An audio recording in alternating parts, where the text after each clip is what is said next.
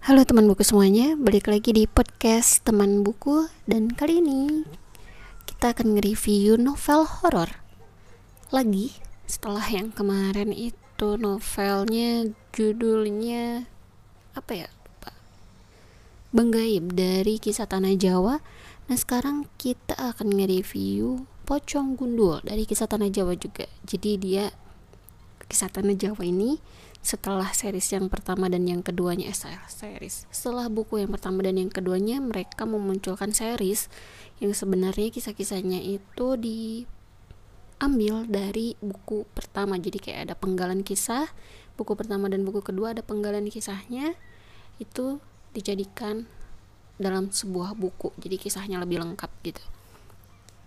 Yang kedua ini tentang pocong gundul ini tebal bukunya sekitar 160 halaman dan penerbitnya Gagas Media. Nah, buku ini sekilas aja ya. Berkisah tentang Walisdi yang menimba ilmu untuk menjadi seorang dukun ilmu hitam. Walisdi menjadi dukun yang sakti pada masanya. Ketika Walisdi ini meninggal, beliau mewasiatkan kalau ikatan tali pocongnya tidak boleh dilepas semuanya. Hanya ikatan di kepalanya saja yang boleh dilepas namun, kenapa ia berwasiat seperti itu? Dan kenapa ia memutuskan untuk menjadi dukun ilmu hitam?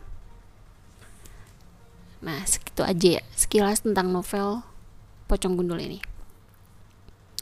Kita masuk ke review atau pendapatku tentang novel horor ini. Nah, pas aku nih awal baca buku ini tuh degan karena ngelihat sosok pocong seram yang ada di cover depan. Ya, kan pasti ada rasa takut kalau isinya juga seram tapi ternyata setelah dibaca sampai akhir, kisah Bapak Walisdi ini menyentuh hati. Selain itu, narasi yang dibawakan juga tidak seram. Ya mungkin memang penulis sengaja membuatnya seperti itu karena image yang ditimbulkan sosok ini memang sangat seram. Kalau bisa dibayangkan dia dengan gigi taringnya, kain kafannya, terus kepalanya juga botak, setengah oh, tengkorak juga karena udah apa namanya daging-dagingnya udah nggak ada gitu kan. Dan memang berbahaya untuk yang tidak kuat melihat sosok-sosok seram. Makanya penulis membuat narasi novel ini tidak seseram sosok Walisdi ini. Uniknya yang bercerita di novel ini bukan sosok Walisdi langsung tapi ada sosok lain yang disinyalir merupakan para korban dari sosok pocong ini Nah, karena pocong ini kan bersemayam di sekarang itu di sebuah sekolah. Yang pada saat itu menjadi sekolah, entahlah mungkin sekarang masih jadi sekolah atau enggak. Dan itulah yang membuat narasinya sedikit nyeleneh dari konteks seramnya pocong ini. Karena si korban korban korban korbannya ini adalah anak-anak sekolah. Anak yang bersekolah di SMK kejuruan itu dan si gaya bahasanya juga ditulis ya menurutku sesuai lah dengan penuturan dari para saksi gaib itu sendiri.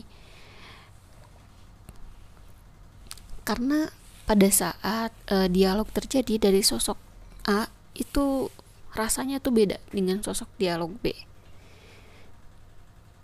Nah sesuai dengan gaya kisah tanah Jawa yang menuturkan kisah-kisah masa lampau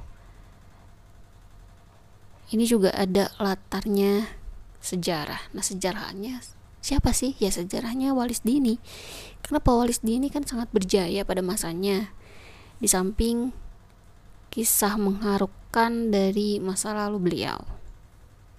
Gitu. Jadi sejarah dukun hitam terkuat pada masanya. Cuman aku ada mengutip satu nih dari kisah Bapak Walis Dini menurut Joker nih, orang jahat terlahir dari orang baik yang tersakiti.